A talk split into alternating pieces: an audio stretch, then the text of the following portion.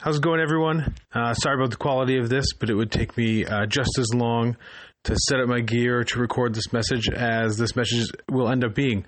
Um, we are taking the week off this week, and instead of you know recording a solo episode, I'm just going to splice together two of the episodes that appeared on both of our lists.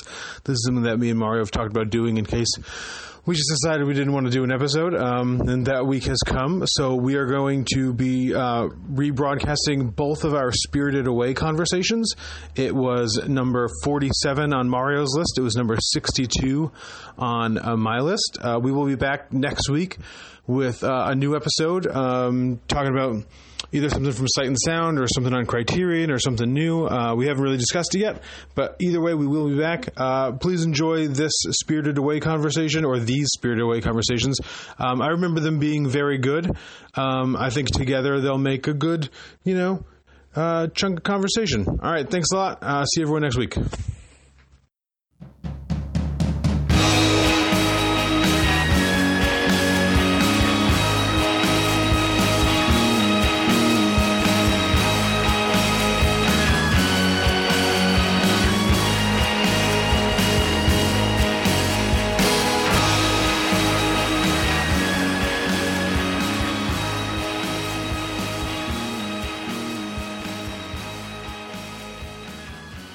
Back. My number 62 is a movie that we are going to be talking about later uh, in the year. Not too much later, uh, maybe a dozen episodes um, from now or so. So we'll kind of confine our discussion of it to uh, my own personal relationship to it, um, and then any like further analysis we'll do we'll do later when we do it when it appears on Mario's list. Um, to that end, my number 62 is Hayao Miyazaki's uh, 2001 masterpiece, Spirited Away. In worlds seen and unseen, where spirits are transformed and sorcerers rule. The witch Yubaba controls you by stealing your name. If you completely forget it, you'll never find your way home. Your name belongs to me now. One girl's future depends on her judgment. Aren't you getting wet out there? I'll leave the door open for you. Her courage It's Haku! He's hurt! Haku! Haku! This way! Ah! her loyalty, Haku helped me before. Now I want to help him. Everyone, I need my shoes and clothes, please. and remembering one thing above all else. I want you to know my real name. It's Chihiro. Uh, Spirited Away won the Academy Award for Best Animated Feature that year. Um, for a while, it was the highest grossing um, film in um, Japan's history. Um, I think Disney owns the rights to it now, which is a bummer. Um, that Disney owns all the Studio Ghibli shit. Um, but Disney owns everything that's anima- animated. Now every single DVD of these things comes with like an Not introduction Happy from Feet. Do they own Happy from Feet? John Lasseter. Oh god, I'm just like, John Lasseter, get the fuck out of here. it's just like it's in subtitles hugs you. Ugh, yeah, uh, John Lasseter. Um, so I got to uh, Miyazaki through. Um, if I'm remembering correctly, I got there through Akira, and I wanted more Akira, and there wasn't any more Akira, and so um, I was just looking for stuff like Akira, um, and uh, the Nausicaa Valley of the Wind graphic novels um, that Miyazaki um, wrote and illustrated came up. Um, and then there was I found out there was a movie for Nausicaa Valley of the Wind, and then I found out that they had just released apparently a movie in that everyone considered a masterpiece um, of cinema on DVD. So I went out and I watched it, and that was Spirited Away. Um, I don't remember too much about like the obviously it was on DVD. It was you know probably in my bedroom. You know, was I don't know twenty one at the time. Um, I have no idea what I was doing, but um, a lot of things stuck with me. Um, the entrance when they first enter the amusement park, as I see it, um, that shot down that narrow corridor. That first when they kind of go in and they enter that that station, um, those really still, almost photographic images of like the fountain and the benches and just all these things just kind of sitting there. It was unlike any other animated movie I had um, encountered up to that point. Um, and then the No Face obviously just is a, one of the genius characters in film, and then you get to the train sequence, um, and there's like a YouTube video that is not very good, but its title is really good, and it says that like you know, the train sequence is one of the great scenes in film history, and I I think I have to agree. Um, the music is perfect. There are very few blues in cinema that look like the blue of that sky, the blue of that ocean, um, that convey the same complex but fully realized emotions as that train sequence does. Um, and then the the the scene, the sequence at Zeniba's house is such, and its stillness is in stark contrast to the kind of chaos of the scenes that we just witnessed back at the bathhouse. Um, and I don't know I didn't go into like the details of like what this movie's about or like any of that, but we'll we'll do all that stuff. We'll do that stuff when we talk about with yours.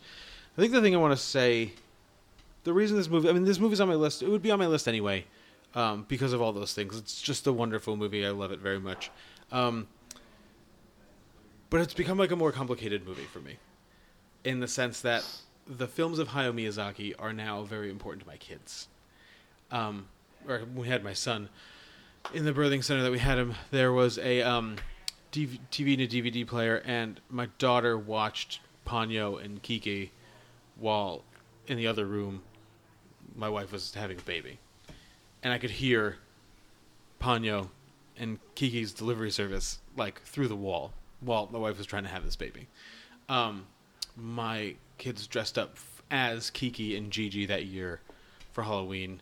We've been to, um, you know, when they have the Ghibli Fest every year, which is kind of like a bullshit festival, but is an awesome way to see like these movies that came out 20 years ago on like a huge screen with a always a sold out group of people. We've paid our $50 in tickets to go see these movies. They're mm, they're huge movies. Um, our family is very attached to them. Totoro and um, all of these movies. You know, my kids have had stuffed Totoros their whole life, and um, I think the complicated thing for me now is that my relationship to these movies has shifted, and I don't know if I think this might be something, and I don't I don't want to sound like a dickhead when I say this, and I'm not saying this to belittle anybody that doesn't have kids, but it's interesting when I think you become a parent and you start looking at these things solely through the eyes of your kids. So my admiration for this movie has changed a little bit. We just watched this on Tuesday night um, for this podcast, and I want I wanted to make sure that they they watched it with me, and they both just kind of sat there. My daughter's seen it before, but my son hadn't seen it, and um, they both just kind of sat there, just dumbfounded, like they didn't really know what to do themselves. They they just kind of ate up everything that was happening. Um, they weren't scared in the places that I kind of thought that they'd be scared. They weren't confused. They didn't have any questions. They just let it kind of wash over them. And I think the thing that I'm interested in now, and the thing that the reason why there's like I think a question mark next to all of these movies is that I didn't really get exposed to this kind of stuff when I was a kid. Um, I know you have a much richer film biography than I do. Um, I picked this stuff up when I was 21, and I was really kind of marveling at the artistry on display. Where now I want to see, having shown these films to my kids, I want to see where it goes. You know what I mean? Like I want to see what having seen Spirited Away inspires in them, you know, creatively or artistically or any of this stuff. And maybe that's too presumptuous to assume that it will, but I find them so amazing. I wonder if they also find them amazing. And if they do find them amazing, how that inspires them going forward in their life. You know what I mean? Um, and I don't know the answer to that question. I and it's it's a thing. It's something I think about kind of all the time. Like, what are we gonna? Where does this go? Like stuff that we. So we just me and my daughter just watched a couple of scenes from Monty Python and the Holy Grail, and she was like just dying of laughter, like at the Black Knight part. Um, I don't know how many nine year olds in her school have seen like Monty Python and the Holy Grail. What does it do to her? Did I just give her Monty Python and the Holy Grail, and now I have to wait to see like what that does? I think the reason I showed it to her is because her sense of humor aligns to Monty Python and the Holy Grail. She loves that stuff.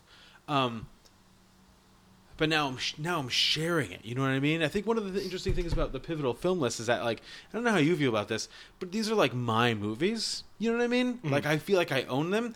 And Spirited Away now is a movie that I feel like I don't own anymore. Like I'm sharing it. I'm sharing it with them, and the full realization of what it means to me is not going to be known until they're older, until I can see where they end up. Um, and that's really interesting to me um, as a dad. And I think that's I think that's from my perspective that's really kind of all I want to say about this. Do you do you have anything you want to add before we kind of turn to your 62 and then we'll I mean- take this back up in a, you know It's hard. I, months or th- I guess so. it's gonna be the big conversation. Because anything I want to bring up right now, because we're we have we have such a soon discussion on it. You know, we're we're It's three not three and a half months away. Yeah, yeah. Uh, for having a discussion on this film that I'm just gonna wait. Um, Okay. And- which is which is which is and, totally and my fine. and your connection to it, I I just obviously that same connection isn't there for me. I, I like this movie on a much more intellectual level. right. Um, I definitely don't like it because of my kids. Because they are none. Although today, some woman wished me a happy Father's Day. And I looked at her, and instead of saying the appropriate thing, which I think would be like "thank you" or whatever, I said, "I'm not. I don't have kids." Well, it's not even Father's Day. Yeah, I don't know. Not even kind of close to Father's Day. I mean, it's after Mother's Day, so that's the next one, I guess. Memorial Day. Do you wish people happy Memorial Day? I I don't. But Yeah. Okay. To show you how far away from that sort of connection I am, you know. Uh, so yeah, um, but I think that's the great thing about the Miyazaki films. Overall, is there's, there is kind of like a profound connection you can have to them in, um, you know, your own unique way. And you know, what is it? Four of the five highest-grossing Japanese films uh, Japanese produced films in Japan are Miyazaki movies. Um, you know, and, and Miyazaki, bar none, is con- probably considered the greatest animated director ever. I would say, um, Well, just because yeah. he's able to create such intricately human film. Well, we were um, talking about that- world building. So fan- yeah, just a second ago, there's a depth to even though we like we don't know a lot in Spirited Away, like going into it, you feel like you know everything. Yeah, exactly. As you're looking at it, you're just like, well, I understand this until you don't understand it anymore. the the sheer amount of nonverbal storytelling that Miyazaki is able to to communicate, which is an essential component of the animated media, you know that that oftentimes is is kind of glistened over in animation is you know there's there's an intrinsic mastery. Um, Well, in- because in, much think- the same way, I look at Miyazaki as being so influenced by, you know, Ozu. Like Sure, yeah, he's yeah, yeah. he's the animator. He's the animated Ozu. Ozu's like demand of control over the mise en scene. Um, you know, everything needing to have some sort of purpose. Why was a bull positioned here? Miyazaki is that to a high extent, and, Mm-hmm. and you don't get like really in-depth pursuits of mise en scene in in animated feature to me because of the fact that you know what you want to convey emotionally through the image you're going to do very blatantly whereas Miyazaki's really intricately weaving small things into his film and that's going to be more like what I discuss later on Right. but it, it just connects to to your point of, of that human element and I think that's why he has such a profound impact why nobody says Miyazaki's not for me you know well, yeah. I mean, but that's the thing. Like I when I could you imagine if a person said that I would not know that person anymore. Do we like? Is that like the the the? the is that like the? Uh, do, we, is? do we put them in water and see if they float? yeah, exactly. We put carrots on their noses and just assume they're witches. Um, that a thing? that's in, from Monty Python and the Holy Grail. Oh, okay. Yeah, there you go. Um, no, anyone that says like it's not for him probably hasn't seen like very much of like a Miyazaki movie. Let's maybe see like Howl's Moving Castle. It's like it's, it's like the more kind of passe sort of his Right. films. Um, I mean passe But to the extent of, of being his most commercial, but But I think it's why this movie is interesting because it's I appreciated it in the same way that you did for like ten years, which is like purely on an intellectual level, and then I started feeding them to my kids, and then I'm it's all like emotional now, like it's turned, and I can see. so who do I feed this film to? Do I just find a child off the street and like, watch this The, Miyazaki the movie? parking guy. He looks like he can use some enlightening up. The guy that wanted five dollars from me before. You just gotta tell him. I did, but he still wanted his five. He still wanted his five dollars. Yeah, even after. No, but he asked me for it, and I've been here a lot of times. Oh. If he had seen some Miyazaki, he might he might have a lightened heart. I think so. I think so. But we'll have a, a deep, deep Miyazaki conversation. Uh, maybe not super, maybe not a super deep Miyazaki conversation in fourteen or so weeks, because we're going to have another Miyazaki conversation after that. Yeah. Um, is this your only Miyazaki feature? Yeah, because this even this one trumps for me. Oh no, I can't. I don't say trumps. This one, um, yeah, I'll just say whatever. this one Biden's for you. No, yeah, this one, this one Warren's for me. Um, no, this one De Blasio's for me. No, I can't go. I can't keep doing that. Um, all of the other ones, I think its its artistry is that much greater, and its depth of feeling is equal to that artistry. I would say, that, yeah, my higher ranked movie just has a much more emotionally profound connection. Sure, and like I could, I would see your point, being that it's the first one that I ever showed my daughter, and that and my she- higher ranked one. yeah, and she just glommed onto it. Well, that is that is the Um, penultimate. Sure, and. I understand that, but this movie for me, emotions and intellectually for me is just like the umbrella that is like the domed space that is over all of these things. No, that that makes sense. They all seem like they could exist in this universe. You know what I mean? Yeah. And this is the, it's not like this movie exists in like Kiki's universe or this movie exists in Ponyo's universe or this movie exists in like Castle in the Sky's universe. Like they exist in this universe. And that's a weird like vague distinction to make, but if you've seen all the movies you're kind of like, yeah, I get it. There's just there's just it's everywhere. This this shit is everywhere. Oh, that's that's that's a fair point. You know, that, that's a strong point. Um, but yeah, I guess it's it's an unfortunate that we're gonna have to cut this conversation short, but we'll have a much lengthier conversation, as I said soon.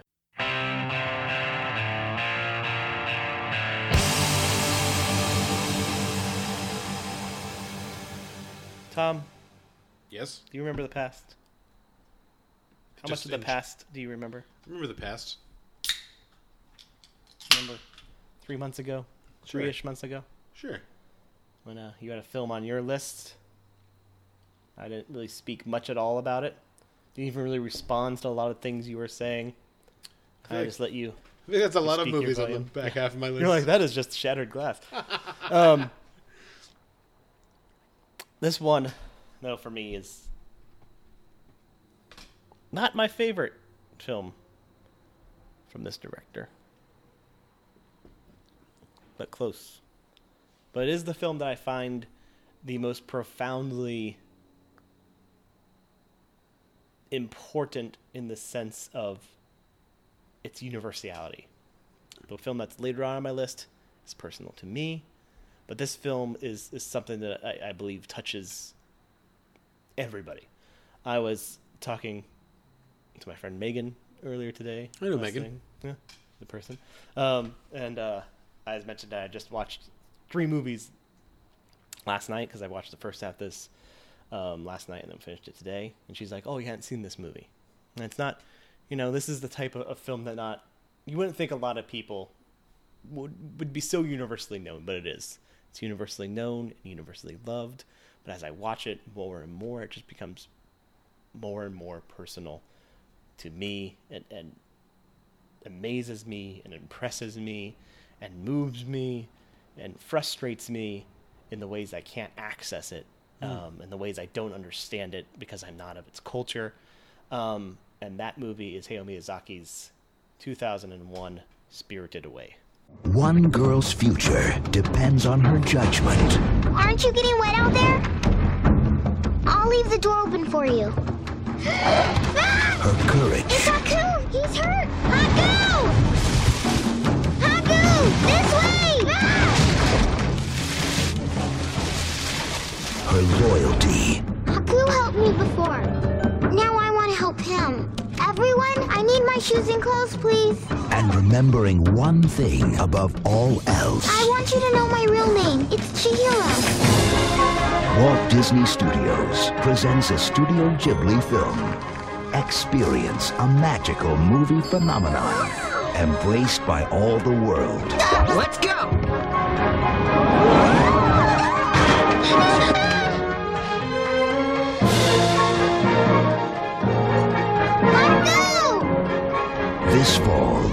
Prepare to be spirited away. Did you describe it back when? Uh, I let's let's do it again. Describe it again. Describe it again. Chihiro and her parents are moving to a new town.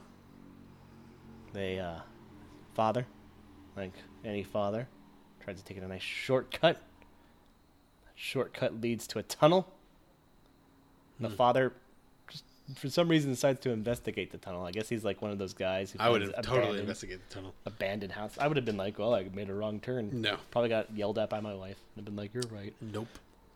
You gotta go And, in the uh, tunnel. They investigate the tunnel. They find an abandoned theme park, one of the many abandoned theme parks built in Japan in the 90s. They are, uh, Chihiro's parents are, you know, bestoked, be, took over by the smell of delicious food, mm-hmm. which they ravenously consume. And soon they become pigs. And It turns out this theme park is actually on the outskirts of this bathhouse owned by this It's like a town. It's not even like a theme park. It's like a Baba. Yeah, it's a town, an actual town, but it has because it it, it looks abandoned because it is a bathhouse for the spirits. ghost town, literally. Yeah, goes like God town, kind of almost. The spirits of this area, the spirits of Japan, uh, run by Yubaba, the witch, um, and Chihiro has to become a worker of this bathhouse as she attempts to reclaim her name, which she gives away to Yubaba to get a job, and also to get her parents back from the pig monstrosities they have become before they are consumed mm-hmm. by the ravenous, hungry spirits of the bathhouse. This film just every every time you watch it, you can't help but be overwhelmed by it Yep. you are consumed by every moment in it. I, for the first time ever, I watched this with the English dubbing, and it's still really fucking good. Have you ever watched it with the uh, English dub? Yeah. I, I always watched it with my watched it. kids. I always watched it with the subtitles before because I don't have any kids, ladies. Uh, unless you want kids, then probably don't. We're not. We're not You gonna don't work. have to say that. Not gonna work out. Well, no, I need to. I want to let my audience know. Okay, For yeah. some reason we have any ladies listening. The, we our audience kids. is very concerned. Not in the Okay, for one. whatever. Go, go ahead. I've always watched it with subtitles, and for the first time, um, because I don't own this film, so I had had to find a form to watch it in. Um, this this time around, I do have to do rectify that. I have to buy it. Uh, I watched a dub, and I was impressed by how much still, even with the dubbing, you know, it you think it would be something would be lost, but it isn't. It, it just moves you in you know everything about this movie is in so many ways just entrancing It mm-hmm. is a i don't want to say it has a musicality to it it just has it has a spell to it Definitely were. cast a spell. and even in the simplest smallest moments when um you know chihiro's kind of going around trying to look, talk to uh, kamaji you know e- even like watching kamaji as he works his magic and you get a long sequence of watching coal be thrown into a fire. You you just want to keep watching it. Yeah. you want it to keep going on and on and on. Or even later on like the, the, to me the most amazing scene of this film just from a visual standpoint of like that quote unquote stink spirit trudging in a long sequence and this is a long movie this is a 125 minute long film It feels like it. It doesn't does, it feel. does. not like race past, but you never feel like you want it to end. But you do feel like you've been watching.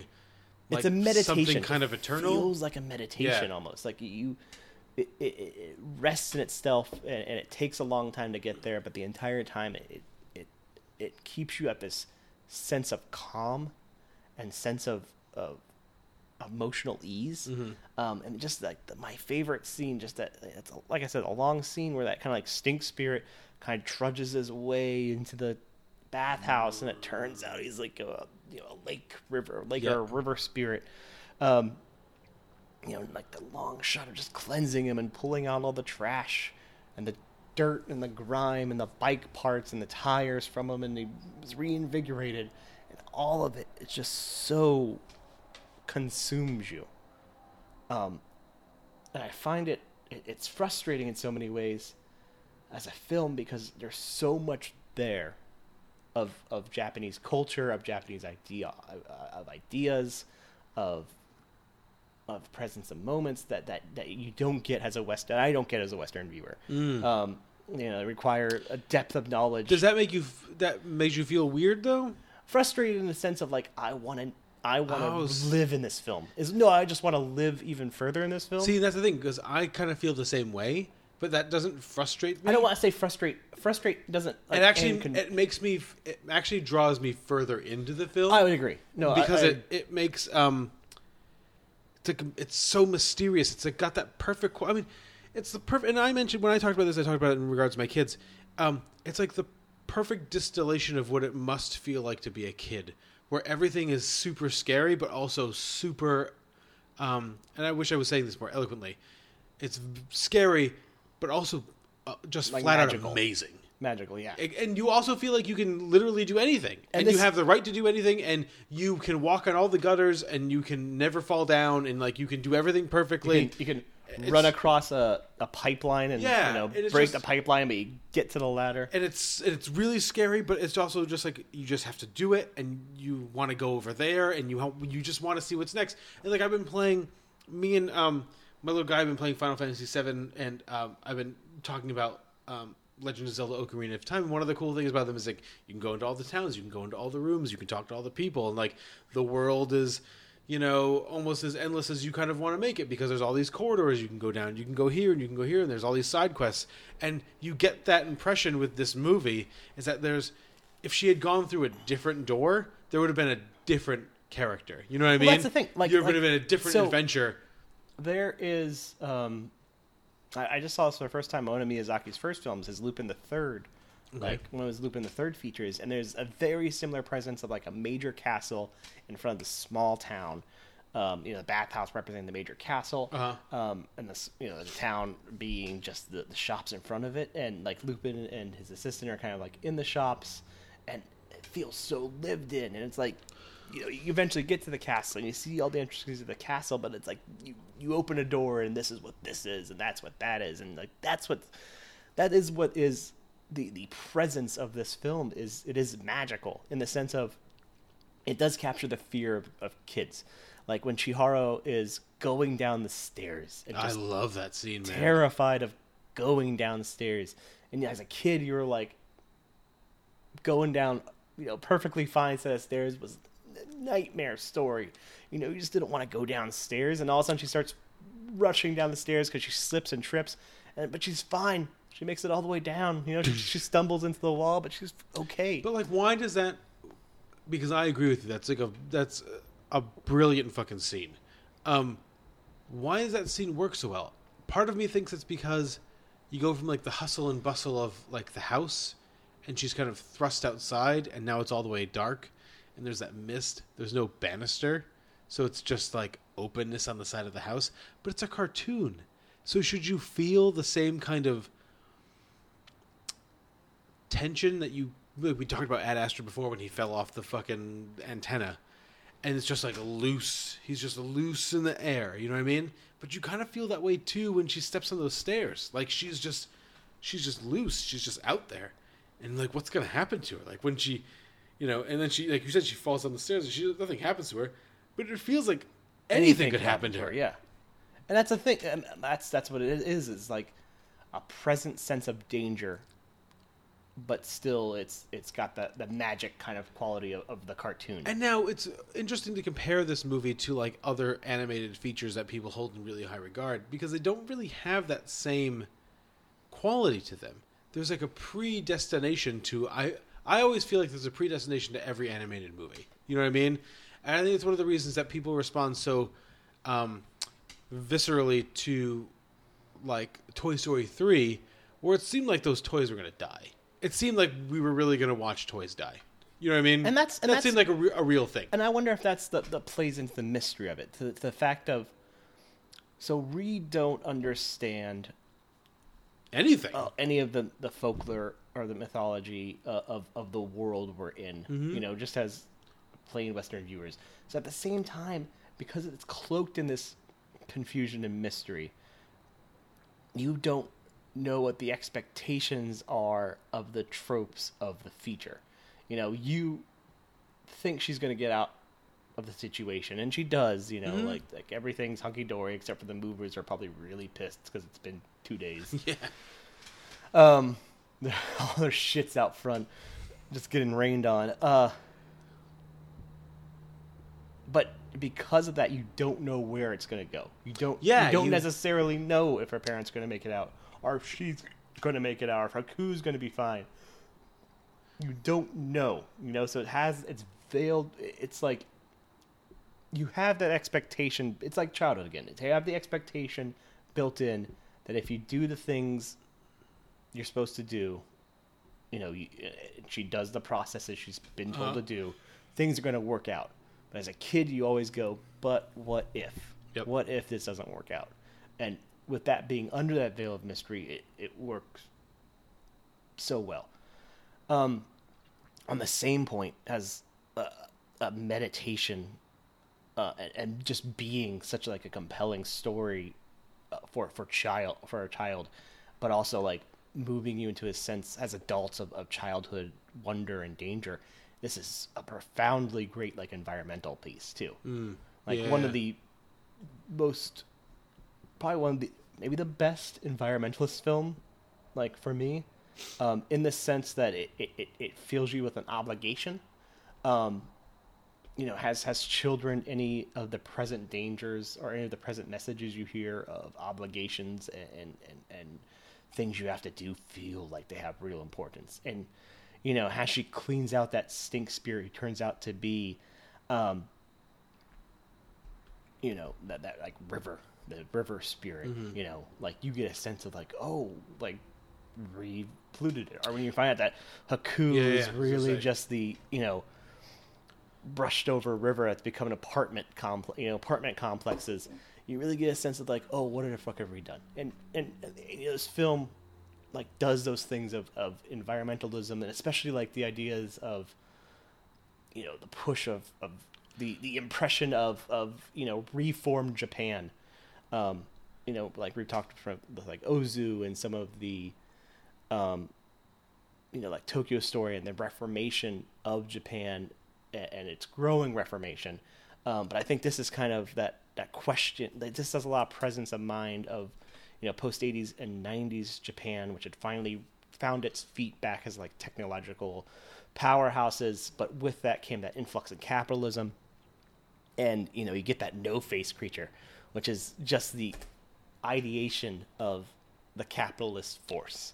You know he's handing out he's you know he's kind of like led in by good intentions because he seems innocent. He's living out you know Yeah, yeah. gold and whatnot. People are entranced by the gold and he just consumes it becomes bigger and consumes and consumes and consumes and it's destructive devastating force. But- until the gold like loses its value. Right, but like so to that end, um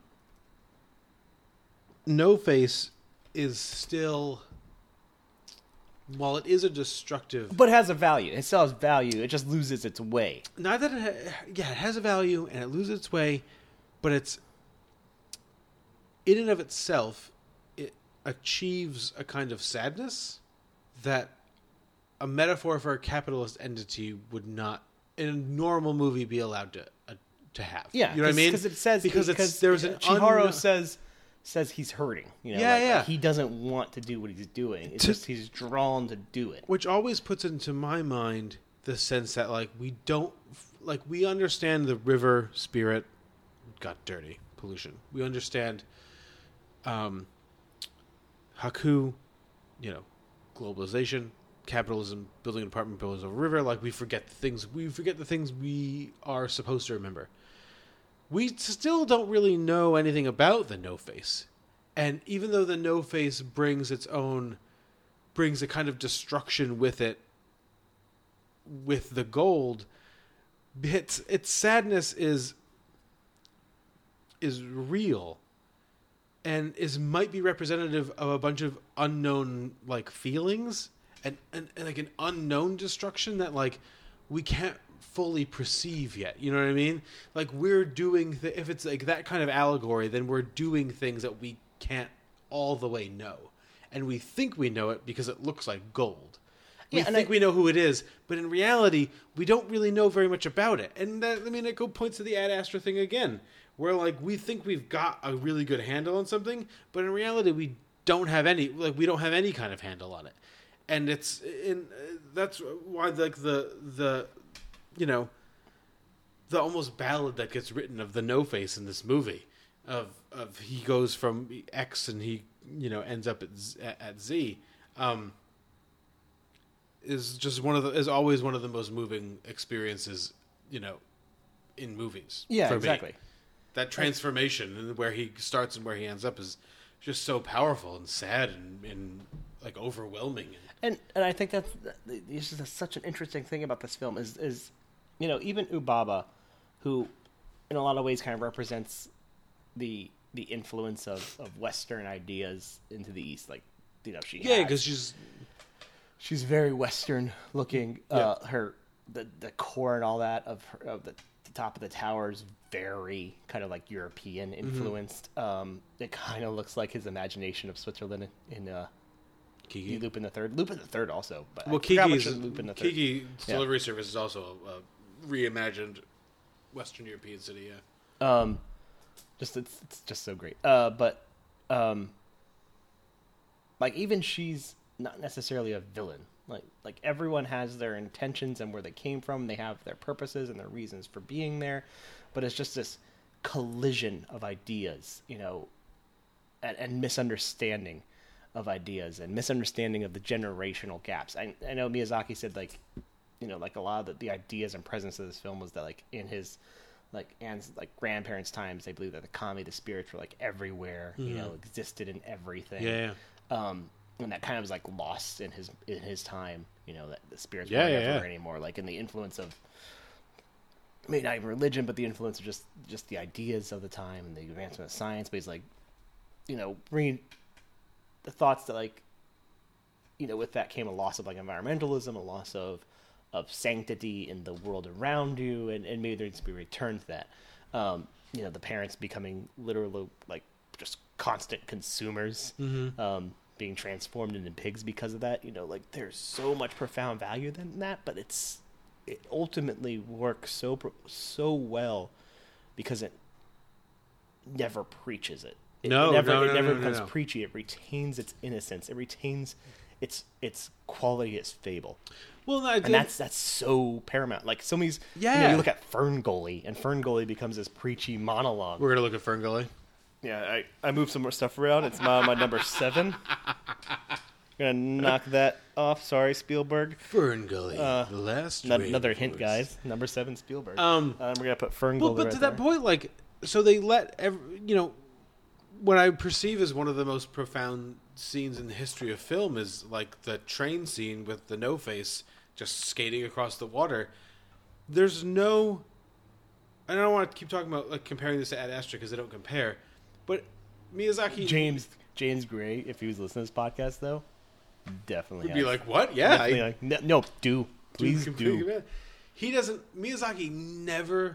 He doesn't lean on anything. It is a pure visual, emotional experience. So he's he's got the whole movie to this point, and then they get on that fucking train, and it is uh, you are just awash in all of these different feelings that you're getting through orally, through your ears, and visually, like Or, through orally three years. orally. A U Oh, orally. Got it. This is like a Nevada Orally. Nevada conversation. I say orally Orally. because orally would. O- I orally. say orally. Orally. Huh? I'm gonna title this episode "Orally, Orally, Orally." Um, Ironly. you're getting that. You're getting that emotions sensually. You're not Yeah. being told, "Please feel this emotion now." You're being showed it, not told it. Exactly. like a dinging as the door closes, and instead of a "Please keep your hands and feet in," please step away from the yellow line. It's "Please feel the following emotion." Chihiro wasn't like a psychological evaluation. My heartbreak. Chihiro's not like, I really miss my parents. but I "No don't know face, if my I- feelings are emotionally complex." I don't know if I miss my parents. I've been told all my life I should miss my parents. Yeah, what the hell is that? But yeah, no, just just it is the best example of fable of of film fable to me. Um, f- the innocent film fable, like like a like a pure tale to tell, like to tell a child. Yeah, Like this is this is a film at like age five, even though it's got some like five or six I'd show to to my kid. yeah. Like it's got I mean, some it's got some violence. It's got it's got Mbaba getting a paper cut and being Yeah, but it never feels. cut in half. Quite and Haku gets really cut up by those those paper birds, but it never feels exploitative. So never gratuitous. It's never gratuitous. It always so that's the thing. So even when you're watching it, even if you're a kid, when you're watching it, you feel like Unless you, unless you don't like radish spirit skin, in which case you Yeah. find it really exploit. It's sexploitive at that you, point. yeah. you um you feel like there's a reason you're you're watching it. You know what I mean? It always feels like there's a reason for everything. You might not know what it is, but like you can sense it. Yeah, and if you're and when you're a kid, like when you're young, it's so kinetic. Like even when things aren't moving, there's so much energy. Well, and that's- it's- and that's- like I said for a movie that's 125 minutes and it feels that at times. You always have something to look at. And it's so funny, Mario, that you're saying that because and it plays exactly into what I said when I was was the gold star point. Um, it points to what I was saying to tie our conversations together, is that um, I'm less interested in my own feelings about it now. Like I want to see it again in like two years through my kid's eyes. has- but I'm I'm interested. To, I'm Has the boy seen it? Yeah, the boy. Go to the boy. I feel like it's a Tommy reference. Um, He's seen it though too. Right? yeah, he's and that's the thing. So he was he was five when he saw it, and we, we mentioned this in, in and we all just kind of sat there like, like nobody said anything. Nobody got up to do anything. Nobody said like, "Oh, this is scary." Nobody said anything. Everyone was just kind of like sitting there, like dumbfounded, like, "What is this thing?" Which just kind of led me to believe like it's it's gonna have it's gonna come back to them. You know what I mean? It's not gonna be a thing that is easily easily lost.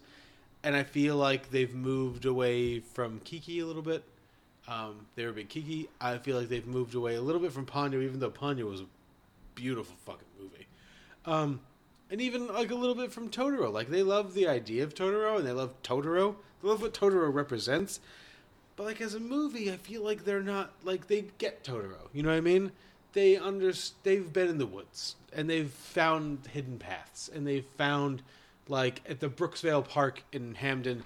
There's these huge bushes that are so big um, that you can go inside of them. There's actually there's a state park in Norwalk that's attached to like an old house, which has this massive tree which has branches all the way around it. Mario go like to the ground, so you walk inside of this tree essentially.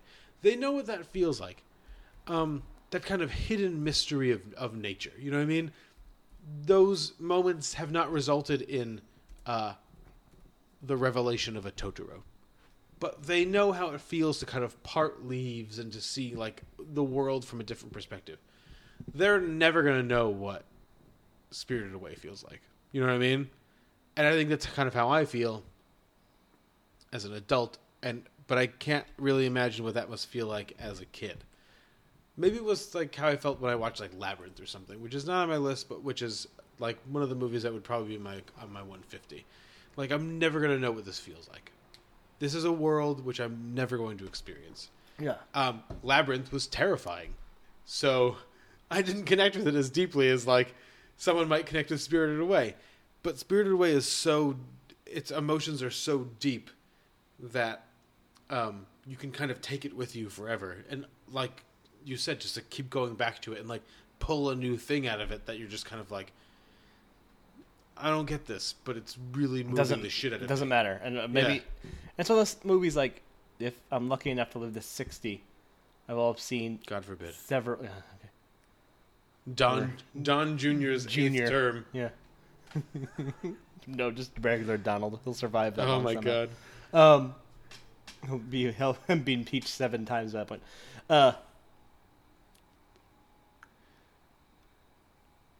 I think he could be like the first. Let's hope he gets impeached impeached more more than once. more than once or more than seven times in 50 years or 30 years. Yeah, I was gonna say, um, but it's one of those movies that, that you could come back to as an old man or an older man at sixty, I guess. well, I feel It- like if we talk, if we decided to talk about this in a couple, in like, in like, uh, in next year, and we were just like, oh, we just decided to watch Spirited Away again, we'd have like a kind of the same conversation, but also a different conversation. Be like, oh, this moment, which we didn't even discuss at all, And which if, It's like- this one or thing, like if God forbid I ever had kids, um, I- I'm sure it'd become an entirely different beast for me. yeah, As it has it probably became an entirely di- different beast for you. It was because I'm just I'm viewing it through their I'm just only viewing it through their eyes now. Like it's still I can still be moved by it, but like the whole time I'm just kind of like I wonder what they Do you, feel. do you like seeing the world through other people's eyes? I find it awful. Um, I like watching certain movies through my through uh, other people's eyes. Because I think I think my eyes are the best eyes. I need so- glasses. I need glasses. I, wear should cont- not. I wear contacts. I should not be doing the uh, volume of night driving that I do. Probably. Shouldn't tell the cops that. The, all the all the Milford police that are listening to this podcast. They're Oh. gonna drive up. Dear God. The, no, it's the Woodbridge police with their Hummers. No, the, oh, They're armored jeez. Hummers. This will be waiting for me. which are not good for the environment. Probably, I assume They're definitely not, but Woodbridge feels very protected. I'm sure they should probably With their watch armored Hummers. Spirited Away. they should. If you want to get an armored Hummer, Or if you were You currently driving an armored Hummer, pop up on the internet and look up an armored Hummer to buy, and then after you're done with that, you can tweet us at twitter.com slash film pivotal. is that the end of what you say? What? We don't have any other things. That's right. We don't have any other things. Or you can send us an email at pivotalfilmpodcast at gmail.com. Uh, or you can go to pivotalfilm.com, which I have not updated in a while because I've been busy doing things. Um, and you can see a list of uh, the movies on our lists. Up until like 79, probably. No, I think it's like 51. No, fi- I did 50. I might have even done 49. Wait, you're like, oh, I did 48 too. Maybe. I don't know. This has really been like the longest fucking day. It's been a long week. And it, ha- it has, but like I was saying to a kid at a 15 year old kid at the library, I was like, you know, there are some days that feel like the end of like some something significant, like a significant period of your life, and you're like not sure what the next day is going to be like. Today feels like that for some reason. Like I just really have no idea what's happening, what's going to happen tomorrow. How'd that 15 year old respond? Um, he seemed cool with it. He was like, sir, I, I just want to check out I just want to check out this book. this No, he was with it. copy of Barb Wire again. The, the Pamela Anderson movie. Uh huh. Oh man, Mario, that was that was obscure. well, we knew. We, that's why you and me do a podcast together because I knew what you're talking about. Um, or you can go, Jeb. We also have um, lists of how to subscribe to us on various uh, uh, podcast subscription services, and And you cannot see our Instagram because we got rid of that. Just just in case you were wondering if we decided we're not to getting jump back we're not getting it back. We're not getting it back. Are you going to do it back? No, God no. Good. What would I do with it? All right. Uh, I don't know. What would I do with that? I gotta take a picture of this beer. I haven't taken a picture of the beer in a while. Oh, jeez. I know. A mess. Falling apart here. The world's on fire, Tom, and all we have are movies. So drink a beer We'll movie. We'll talk to you next. Tom's broken. That's why I'm doing the finish.